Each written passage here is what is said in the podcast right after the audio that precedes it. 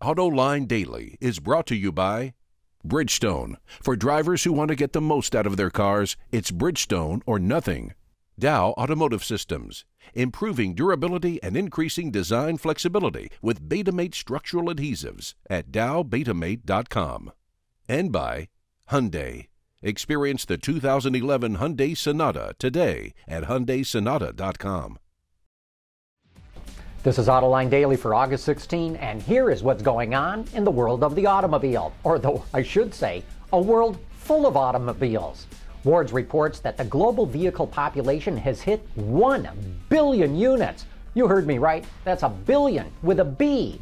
The number includes cars, light, medium, and heavy-duty trucks, and buses, but it does not include off-road or heavy-duty vehicles.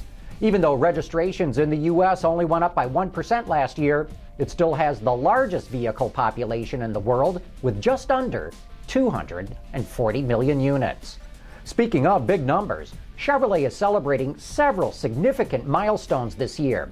First off, this is the 100th anniversary of the brand, started by Louis Chevrolet in 1911. Next, Chevy is going to announce that sometime this year, it's going to build the 100 millionth small block V8, which debuted in 1955. Even though that first generation was superseded by the Gen 2 and Gen 3 versions, production of the original small block continues in Mexico for the aftermarket. I knew they'd sold a lot of them, but I had no idea they'd sold 100 million. And the numbers look bleak for Saab. Unless it pays two suppliers $620,000 today, Sweden's debt enforcement agency will come banging on the door. And Autoblog.nl reports that the company will not attend this year's Frankfurt show. And speaking of car companies in trouble, Aptera may be next on the chopping block. It's taking them forever to get this electric car that looks like an airplane without wings onto the market. TheDetroitBureau.com reports Aptera is in financial trouble, something that the company denies. It's refunding some 2,200 deposits it received for the all-electric three-wheeler. A spokesman says the company's credit card system will not allow it to hold on to cash advances for longer than 6 to 12 months. He also blames the U.S. Department of Energy for dragging its feet on a loan that would help get production rolling. Well, BMW's not dragging its feet on electric cars. It's already officially revealed its i3 and i8 models, the first of its new i sub-brand. If you remember, the 3 is a pure electric, the 8 a plug-in hybrid. The i3 is scheduled to hit the market in 2013, but well ahead of its launch, one of them was caught on video in Chicago. According to Autoblog, it was apparently being shot for a commercial, silently rolling down Wacker Drive. Now, what is it about this car that sort of reminds me of the Chevy Volt? Is it that blacked out window surround? I'm not sure. Coming up next, could you survive a whole year driving a classic car as your only transportation? One man is doing just that, and we'll have more on that right after this. What if we always settled for the first thing that came along? Then we'd never have gotten here. Introducing the Sonata Hybrid from Hyundai. Could you drive for an entire year without an automatic transmission? What about air conditioning, power windows, or even headrests? Today's vehicles come standard with so many features, it's hard to remember how basic cars used to be.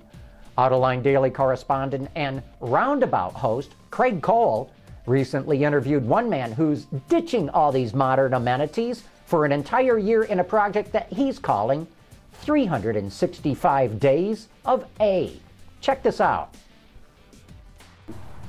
I'm standing here with Jonathan Klinger of Haggerty Insurance, and he's made it his mission to drive this 1930 Ford Model A for an entire year as his only transportation in a project he's calling 365 Days of A. Jonathan, thanks so much for coming down and talking to us today. Absolutely, my pleasure. Yeah, beautiful car you've got here. This is a two-door sedan Model A, correct? Correct, yes. Yeah.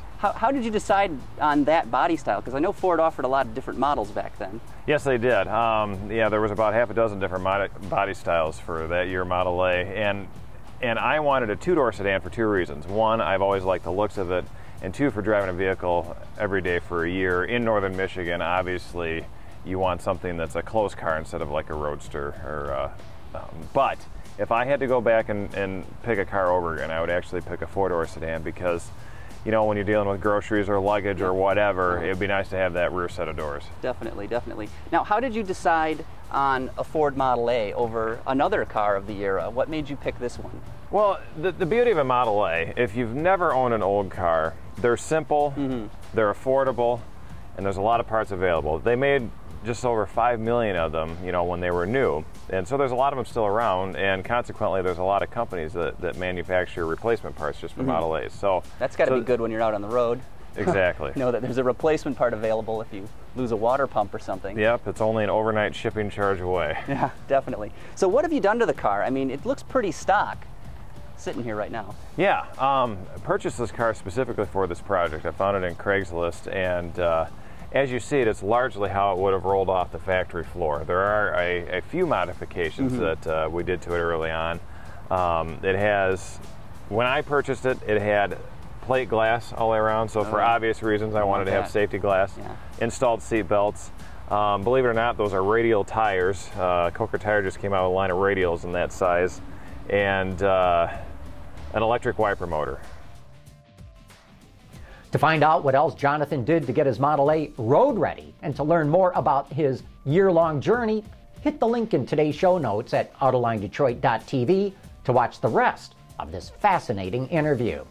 And then don't forget to join us Thursday night for an unforgettable Autoline After Hours live from the Woodward Dream Cruise, the biggest car show in the world. We'll be at the gigantic Mopar display, who will be our signature sponsor for the evening, and we'll be using the amazing LiveU technology to bring you all the action from the stage to the street. That's this Thursday on Autoline After Hours. And that wraps up today's show. Thanks for watching. We'll see you tomorrow.